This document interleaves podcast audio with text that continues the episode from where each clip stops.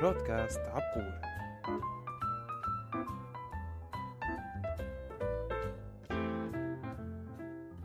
مرحبا وأهلا وسهلا بأحبابنا وأصدقائنا المستمعين. موضوعنا لليوم هو سؤال بيخطر على بال كتير منا لما منقرر ناخد فكرة الزواج أو الارتباط وهو هل يجتمع مفهوم الزواج مع الحرية الشخصية؟ أو بتختفي مفاهيم الحرية الشخصية لما منتزوج أو منقرر نأسس أسرة؟ هل ممكن يتوافق الزواج وحرية الفرد مع بعض أو هالشي مستحيل؟ هل عن جد الزواج هو سجن نختار نفوته بإرادتنا أو الموضوع أسهل من هيك بكتير؟ لحتى نعرف جواب هاي الأسئلة لازم نعرف مفهوم الزواج ومفهوم حرية الفرد وبعد هيك ممكن نطلع بنتيجة نلاقي فيها جواب مقنع لكل تساؤلاتنا. ورح نبلش بتعريف مفهوم الزواج شو هو الزواج؟ الزواج هو ببساطة عقد اجتماعي بين اثنين حبوا بعض وبدهم يأسسوا حياة مشتركة. وهذا العقد الاجتماعي بيكون مبني على المحبة والاحترام والتعاون. يعني هدف الزواج هو إنه يبنوا مستقبل مشترك ويتشاركوا اللحظات الحلوة والمرة مع بعض. وفي جانب ديني عند بعض الثقافات بيعتبروا إنه الزواج هو شيء أساسي لحتى يكمل الإنسان نص دينه وإلى آخره. وفي كتير معلومات ظريفة وغريبة عن طقوس الزواج بالعالم. رح نذكر شوي منها على سبيل التسلية. في قبيلة اسمها قبيلة توراجة بإندونيسيا. هاي القبيلة عندها طقس غريب شوي. الأنثى قبل ما تتزوج أو قبل ما تفكر إنه تتزوج بتروح بتغير شكل أسنانها بتخليهم حادين مثل شفرات السكين. لأنه باعتقادهم هذا الشي بيخليها أقوى وقادرة على التحمل أكتر. ببعض مناطق الهند الأشخاص اللي بيتأخروا بالزواج بيروحوا بيتزوجوا شجرة. إيه شجرة ليش مستغربين؟ هذا الشي بنظرهم شي له تأثير إيجابي على حياتهم الزوجية بالمستقبل. وكمان في شي اسمه زواج اليد بموريتانيا. هنيك إيدين الأنثى هن معيار أول للجمال وبالتالي بنظموا طقوس تعرف بزواج اليد. بتم خلال خطبة الفتيات وزواج رسميا باليد فقط من دون ما يشوفوا وجه بعض.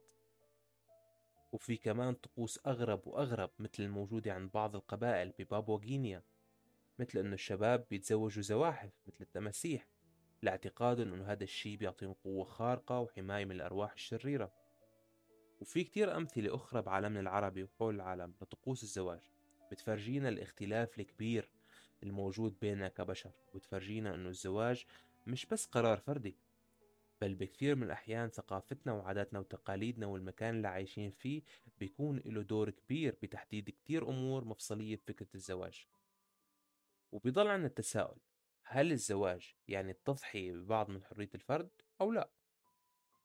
بالنسبة لتعريف مفهوم حرية الفرد أو الحرية الشخصية هي قيمة شخصية بيتمسك فيها الأفراد وبتتضمن حق الشخص باتخاذ قراراته والتصرف على الشكل اللي بيشوفه مناسب من منظوره الشخصي وهون موضع الخلاف لأنه الزواج هو حياة تشاركية بالأساس يعني في شخصين مختلفين عايشين تحت سقف بيت واحد وكل واحد عنده رأيه وقناعاته اللي بيحاول يمشيها على الشخص الثاني بشكل مباشر أو غير مباشر.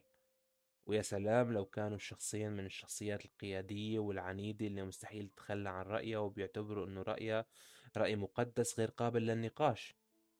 ساعتها رح يصير عنا حرب إلى أول ما لا آخر بالبيت.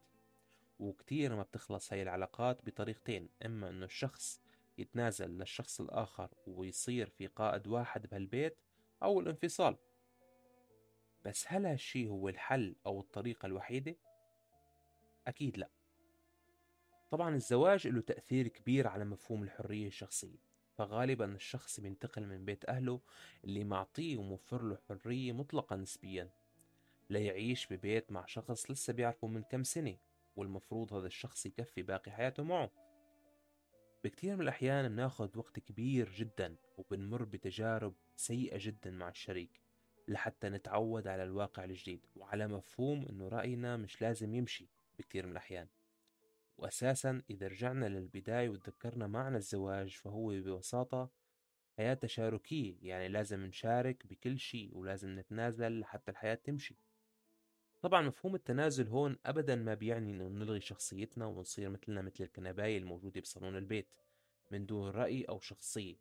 بل على العكس لازم يصير عنا وعي كافي لحتى نعرف إيمت منقول إيه وإيمت منقول لأ. ولازم يصير عنا نظرة بعيدة شوي للمواضيع.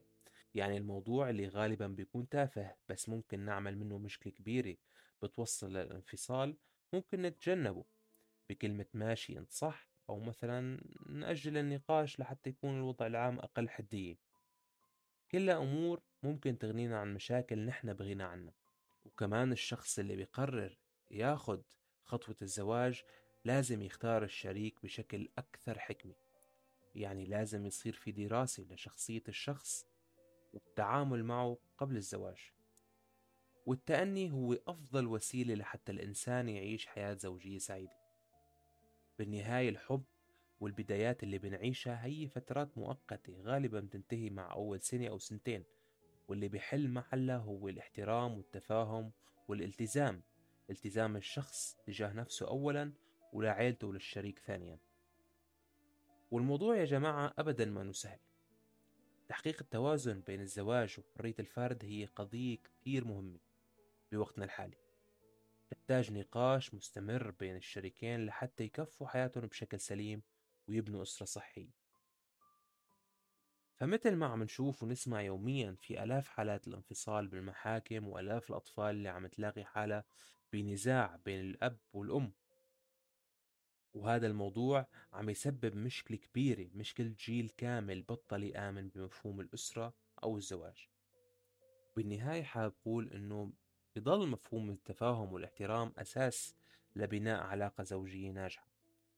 إذا قدرنا نحقق التوازن بين احتياجاتنا الشخصية والتزاماتنا تجاه الشريك ساعتها بس بنكون على الطريق الصحيح. لنحقق تجربة زوجية ناجحة مبنية على التعاون والاستقلالية وبالتالي أسرة سعيدة وجيل صحي. وبنهاية حلقتنا لليوم حاب أوجه لكم سؤال الحلقة واللي هو ايمت تعتقدوا أن الزواج ممكن يكون مصدر لتحقيق الحرية الشخصية؟